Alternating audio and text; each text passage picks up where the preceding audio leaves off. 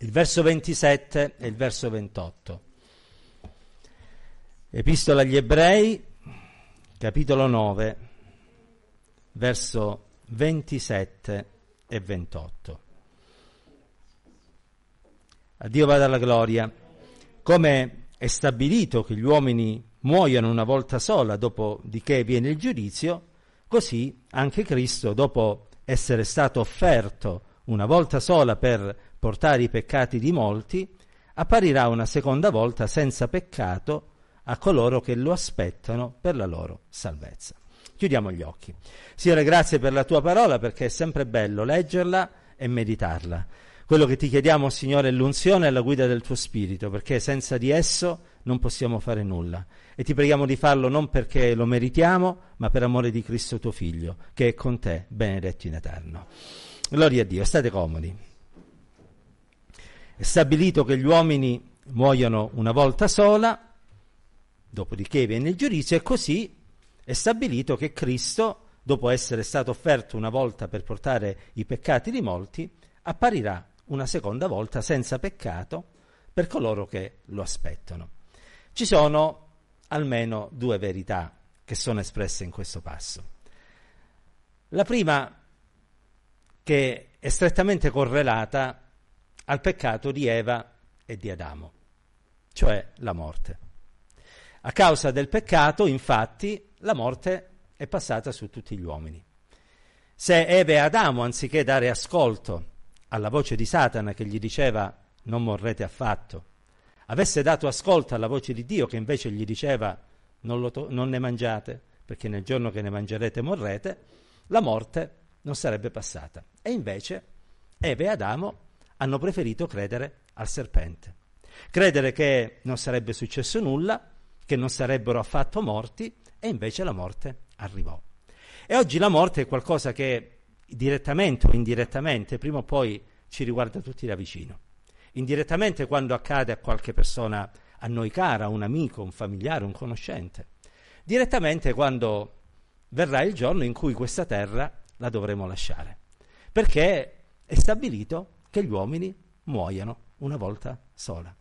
La morte passa su tutti, anche se c'è un'eccezione molto bella e interessante che è riportata in Prima Tessalonicesi 4, da 15 a 17. Vi diciamo, scriveva ispirato dallo Spirito Santo l'Apostolo Paolo, mediante la parola del Signore, che noi viventi, i quali saremo rimasti fino alla venuta del Signore, non precederemo quelli che si sono addormentati, perché il Signore stesso, con un ordine, con voce d'arcangelo e con la tromba di Dio, scenderà dal cielo, prima risusciteranno i morti in Cristo, poi noi viventi che saremo rimasti, verremo rapiti insieme con loro sulle nuvole a incontrare il Signore nell'aria e così saremo sempre col Signore.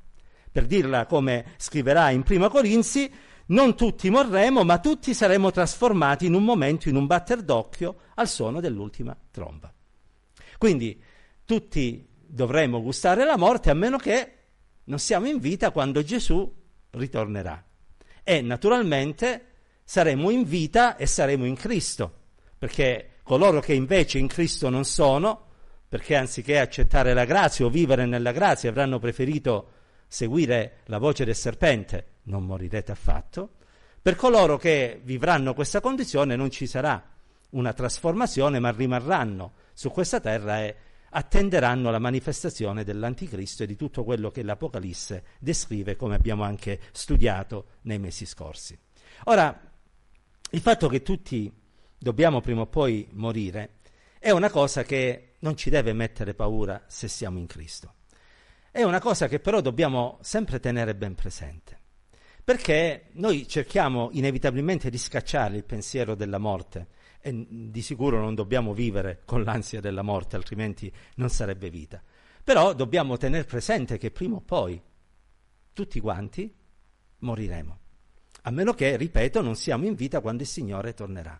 Per questo eh, Mosè nello scrivere il Salmo 90 e riflettendo un po' sulla situazione che c'era intorno a lui diceva i giorni nostri arrivano a 70, 80 anni per i più forti e quello che ne fa all'orgoglio non è che travaglio e vanità perché passa presto, passa presto e ce ne vogliamo via.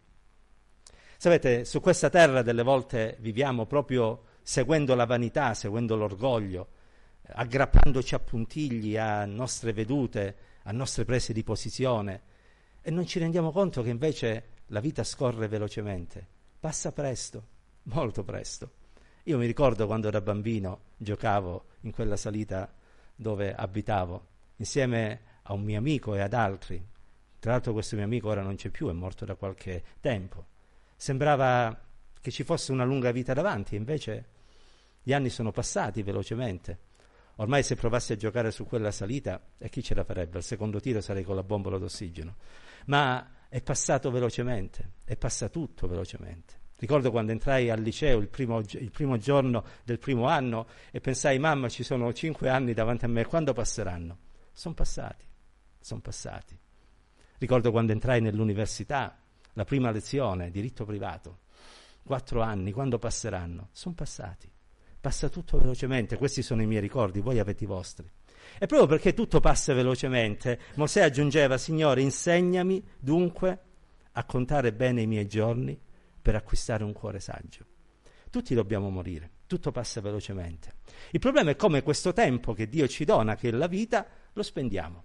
Perché noi possiamo essere attratti dal serpente antico che continua a solleticarci con le sue proposte e vivere una vita come quella di Salomone, che fino a un certo punto fu una vita consacrata a Dio. Poi però si guardò intorno e disse, ma forse c'è di meglio. Forse c'è di più, forse c'è qualcosa di migliore. Ascoltò la voce del serpente antico che gli diceva: Ma comincia a mangiare questo, comincia a guardare quello, comincia a fare quest'altro. Tanto non c'è niente di male. E poi alla fine della sua vita si ritrovò a scrivere io ho odiato la vita, Ecclesiaste capitolo 2, verso 17, un uomo che poco prima aveva scritto di tutto quello che i miei occhi hanno desiderato, di tutto quello che io ho voluto, non ho negato nulla, anzi ho avuto più di tutti gli altri, scriverà Ecclesiaste 2, 17, ho odiato la vita, perché tutto quello che si fa sotto il sole mi è diventato odioso, perché tutto è vanità, è un correre dietro al vento. Ho odiato ogni fatica che ho sostenuto sotto il sole e di cui debbo lasciare il godimento a colui che verrà dopo di me. E chi ne sa se egli sarà saggio o stolto? Eppure sarà padrone di tutto il lavoro che io ho compiuto con fatica e con saggezza sotto il sole. Anche questa è vanità. Così sono arrivato a far perdere al mio cuore ogni speranza su tutta la fatica che ho sostenuta sotto il sole. Infatti ecco un uomo che ha lavorato con saggezza, con intelligenza, con successo, lasciare il frutto del suo lavoro in eredità a un altro che non ha speso nessuna fatica. Anche questa è vanità, è un male grande. Che profitto ne trae l'uomo da tutto il suo lavoro, dalle preoccupazioni del suo cuore, da tutto ciò che gli è costato tanta fatica tutto il sole? Tutti i suoi giorni non sono che dolore, la sua occupazione non è che fastidio, perfino la notte il suo cuore non apposa. Anche questo è vanità. Passa presto, passa presto. E passarla in questo modo, al punto tale di arrivare poi a odiare persino la vita e a ehm, disprezzare tutto quello che si fa, a cosa serve? Quale utilità ne possiamo ricavare? Ecco perché la parola di Dio ci insegna, cercate prima il regno di Dio e la sua giustizia, e le altre cose vi saranno date in sopraggiunta. Non è un inno alla pigrizia, ma è un consiglio su come spendere bene i propri giorni, è un consiglio su come contare bene i propri giorni per poter acquistare un cuore saggio. Tutti dobbiamo morire, tutti dobbiamo lasciare questa terra. E il senso della vita che il Signore ci ha dato è di godere di quello che Dio ci provvede mediante un lavoro onesto, senza però dimenticare, sin dalla nostra giovinezza, che tutto passa presto e che un giorno dovremo comparire davanti a Dio. E se saremo in Cristo potremo dire come l'Apostolo Paolo, quanto a me, io sto per essere offerto in libazione, il tempo della mia partenza è giunta, ho combattuto un, il buon combattimento, ho finito la corsa, ho serbato la fede, ora mi è riservata la corona di giustizia che il Signore mi assegnerà in quel giorno, e non solo a me, ma anche a tutti quelli che avranno amato la sua apparizione. Ma se la vita sarà spesa in modo diverso, un po' come l'Ecclesiaste, noi arriveremo alla fine della nostra vita, odiando la vita stessa, pensando a che cosa ho fatto, che cosa mi è servito, che cosa mi aspetta ora. Un barone molto ricco del marchesato, mentre stava per morire, eh, chiamò uno dei suoi serventi, lui era possidente di grandi terreni lì nella zona del Crotonese, e quando chiamò il suo inserviente, gli diede la mano con il pugno chiuso e gli disse apri questa mano e l'inserviente l'aprì. E quel barone tanto ricco gli disse che c'è nella mia mano? L'inserviente disse niente e con niente me ne vado. Perché non ci portiamo niente in cielo, sapete, di quelle cose di questa terra.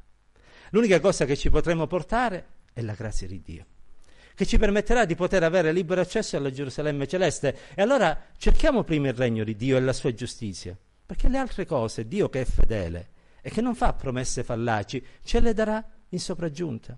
Perché come dice il Salmo 127, se il Signore non si affatica, non lavora insieme a noi, noi invano ci affatichiamo. E avremo sempre altre mille cose da fare, non troveremo mai tempo. Mai tempo. Saremo sempre a correre a destra, a sinistra, a ricercare questo o quello, quell'altro traguardo, quell'altro obiettivo. Ma se il Signore edifica la casa, Egli ci darà quello di cui abbiamo di bisogno. Egli è potente a farlo, anche mentre dormiamo.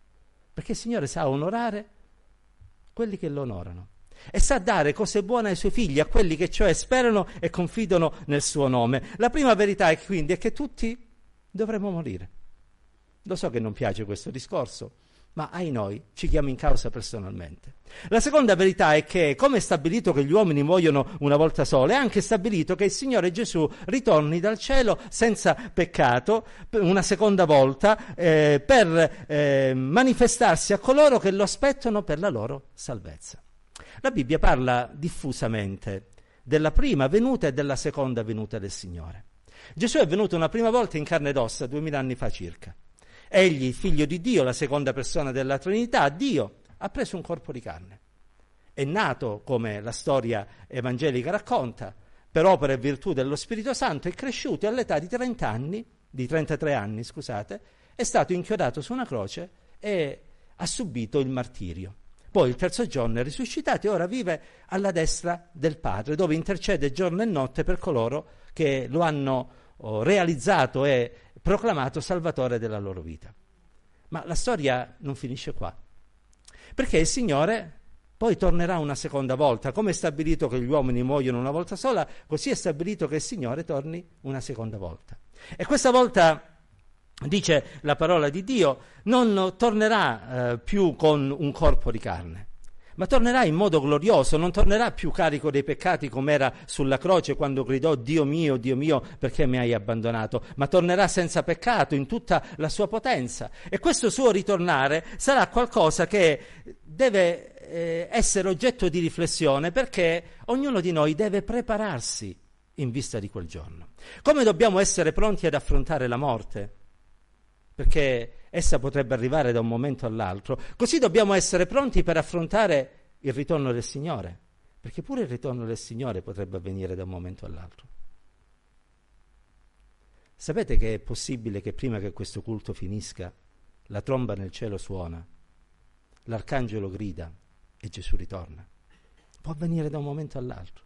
Ecco perché dobbiamo essere sempre pronti, ecco perché eh, dobbiamo, come dice Giovanni nella sua prima epistola, rimanere in Lui affinché quando Egli apparirà possiamo avere fiducia e alla sua venuta non siamo costretti a ritirarci coperti di vergogna.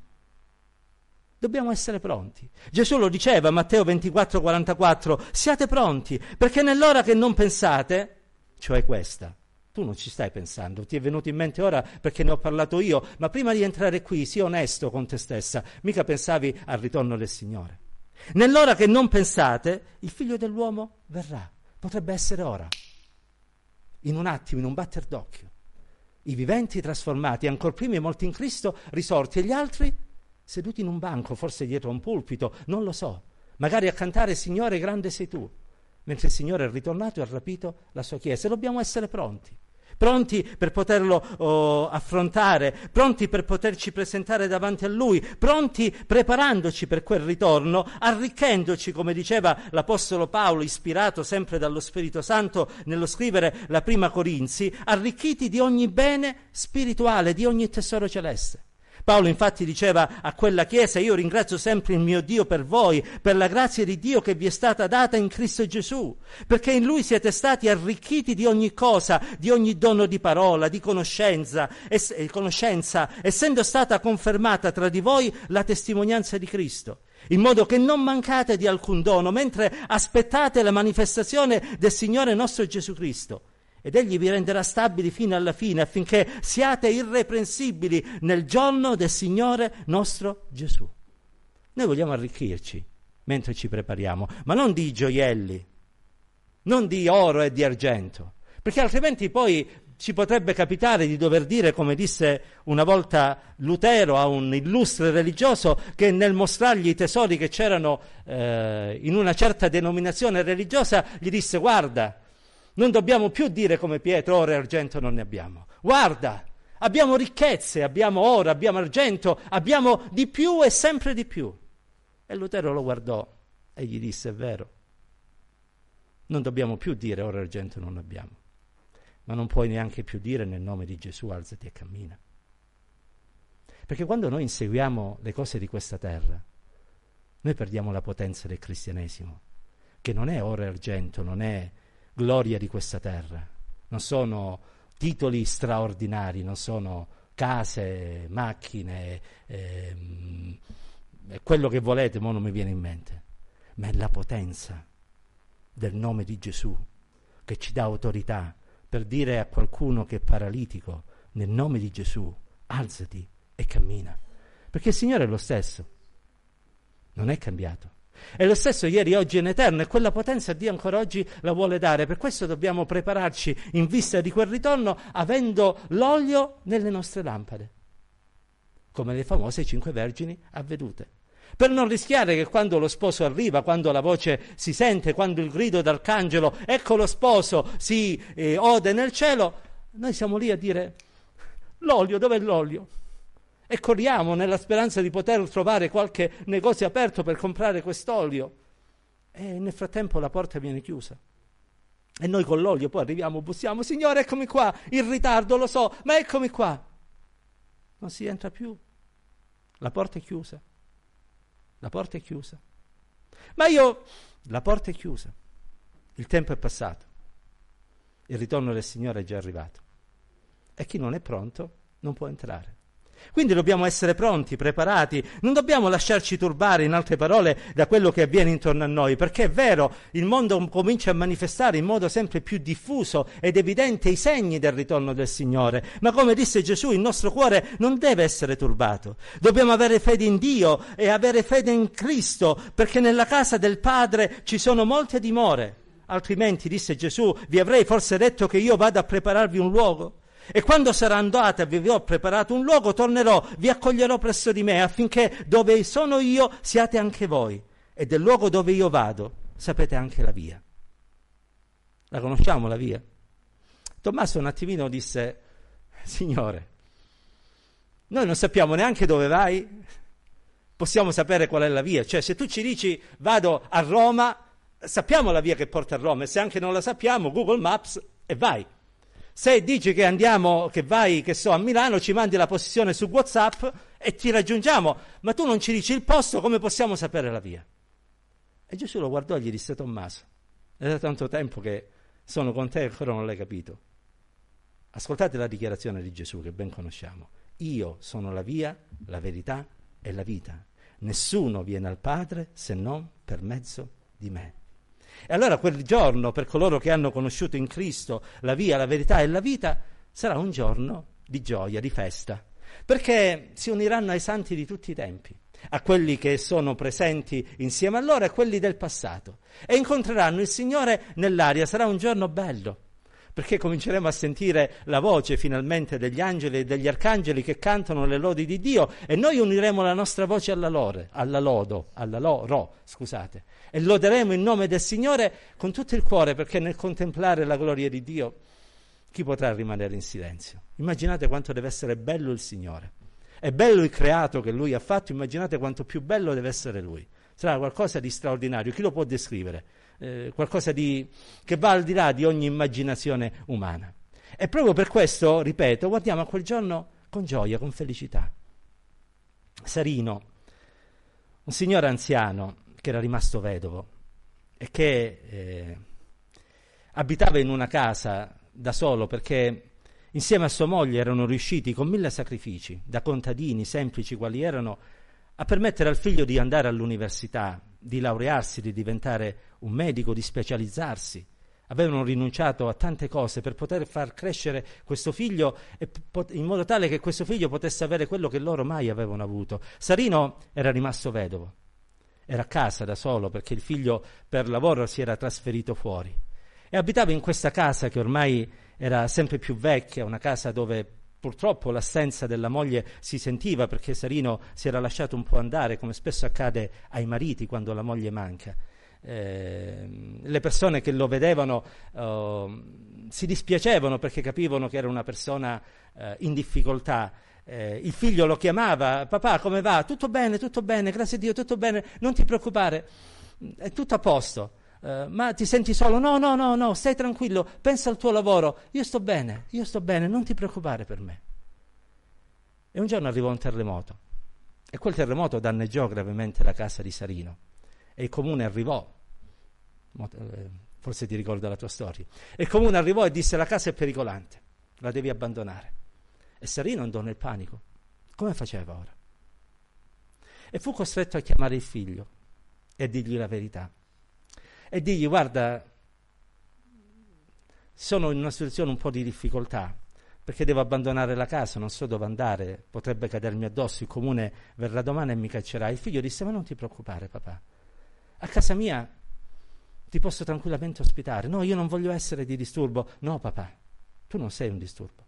Tu sei colui che mi ha cresciuto, che mi ha fatto diventare quello che sono. Tu non sei un disturbo. Vieni a casa, vengo domani a prenderti. E Sarino, dopo tante rimostranze, si convinse, si convinse ad andare a casa di questo figlio. Così cominciò a preparare la sua valigia, una valigetta piccola, non aveva molto. Aveva giusto quell'abito che usava quando usciva fuori, un pantalone e una camicia. Il resto erano oh, delle pezze vecchie che usava sempre quando stava dentro, quando andava fuori nel suo orticello per poter coltivare qualcosina e sostentarsi. E la mattina dopo Sarino, sapendo che il figlio stava per arrivare, in continuazione entrava e usciva dalla porta di casa e guardava all'orizzonte perché pensava adesso arriva mio figlio, adesso arriva mio figlio. E le persone che lo conoscevano, lo vedevano entrare e uscire da casa, gli facevano: Sarino, che c'è? E arriva mio figlio, devo essere pronto perché se arriva e non sono pronto, magari non mi vede, passa oltre e, e non sa dove trovarmi, forse non si ricorda nemmeno dove abitavamo da tanto tempo che non viene. Stai tranquillo, Sarino, gli facevano: Ti conosce? E no, e no, io devo essere pronto. Entrava e usciva, entrava e usciva, entrava e usciva. Finalmente all'orizzonte si vede il macchinone arrivare. E sarà mio figlio, pensò. Sarà mio figlio, con orgoglio perché era contento che il figlio fosse riuscito a diventare quello che era. E la macchina si fermò proprio davanti a casa sua. Il figlio scese, prese la valigia, lo fece salire sulla macchina e se ne andarono via. E Sarino non lo videro più nel paese, perché andò ad abitare con il figlio. Noi credenti dovremmo essere come Sarino, perché la nostra dimora su questa terra non è una dimora sicura. La nostra dimora sicura si trova nel cielo, lì è la nostra città. Lì è la nostra cittadinanza.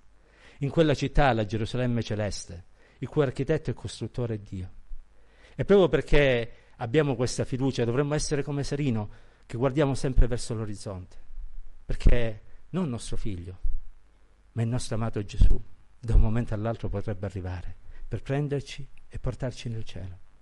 Dovremmo abbandonare tutti i legami di questo mondo di peccato per vivere una vita consacrata e dedicata a Lui, perché potrebbe arrivare da un momento all'altro. Perché come è stabilito che gli uomini muoiono una volta sola, dopodiché viene il giudizio, così è stabilito che il Signore presto tornerà dal cielo per rapire la sua Chiesa. Pietro scriveva alla fine di tutte le cose è vicina. Siate dunque moderati e sobri per dedicarvi alla preghiera. Soprattutto abbiate amore intenso gli uni per gli altri, perché l'amore copre una grande quantità di peccati. E mentre il mondo vive come ai tempi di Lot, ai tempi di Noè, come diceva Gesù in Luca capitolo 17, come avvenne ai giorni di Noè, così pure avverrà ai giorni dei figli dell'uomo, si mangiava, si beveva, si prendeva moglie, si andava a marito, fino al giorno che Noè entrò nell'arca e venne il diluvio che li fece perire tutti. Similmente come avvenne ai giorni di Lot, si mangiava, si beveva, si comprava, si vendeva, si piantava, si costruiva, ma nel giorno che Lot uscì da Sodoma, piove il fuoco dal cielo, lo stesso sarà quando uh, lo stesso avverrà nel giorno in cui il figlio dell'uomo sarà manifestato. E il mondo di oggi vive un po' come ai tempi di Lot, come ai tempi di Noè. E noi, Chiesa del Signore, non dobbiamo vivere come ai tempi di Lot ai tempi di Noè. Dobbiamo vivere come Lot e Noè. Per questo Paolo scriveva, ispirato dallo Spirito Santo, non conformatevi a questo mondo, non conformatevi, ma siate trasformati nella vostra mente mediante l'opera della grazia. Perché il serpente antico continua a dire non morirete affatto. Ma se noi crediamo a quella voce, noi moriremo, insieme a quelli di Sodoma, a quelli di Gomorra, insieme a quelli che non facevano parte della famiglia di Noè e rimasero fuori dall'arca. Il tempo del Signore è un tempo che si avvicina sempre di più e proprio perché quel giorno arri- sta per arrivare, noi vogliamo aggrapparci a Dio e avere questa certezza che per quelli che sono in Cristo Gesù, Romani capitolo 8, non c'è più, una, non c'è più alcuna condanna. Vogliamo vivere con questa speranza viva dentro il nostro cuore e che la speranza viva è testimoniata da un fatto, solo da uno, che ci prepariamo. Perché se non ci prepariamo non possiamo dire di avere questa viva speranza. Ma se ci prepariamo possiamo dire che quella speranza è viva nei nostri cuori. E allora permettetemi di concludere citando una parola del Nuovo Testamento che eh, è particolare, l'avrete sentita tante volte, Maranatà. Non si sa bene qual è la traduzione esatta. Secondo alcuni significa vieni, Signore Gesù, secondo altri significa il Signore viene. Non è importante quale delle due esatta, perché se significa vieni, Signore Gesù, è il grido della Chiesa. Vi ricordate come si conclude l'Apocalisse? Amen, vieni, Signore Gesù. Se mh, mm, si traduce invece il Signore viene, è il grido dello Spirito Santo al mio e al vostro cuore. Gesù sta per tornare. Allora ricordiamoci, prima o poi dovremo tutti morire. Prepariamoci a incontrare il nostro Dio. E se il Signore dovesse tornare prima, prepariamoci a incontrare il Signore, in modo tale che possiamo entrare nella Gerusalemme celeste e vivere con Lui per tutta l'eternità. Sarà festa, sarà gioia, quella vera, non come quelle che si fanno su questo mondo. E noi contempleremo faccia a faccia colui che ha dato la sua vita per la nostra salvezza. Chiudiamo gli occhi, andiamo sulle nostre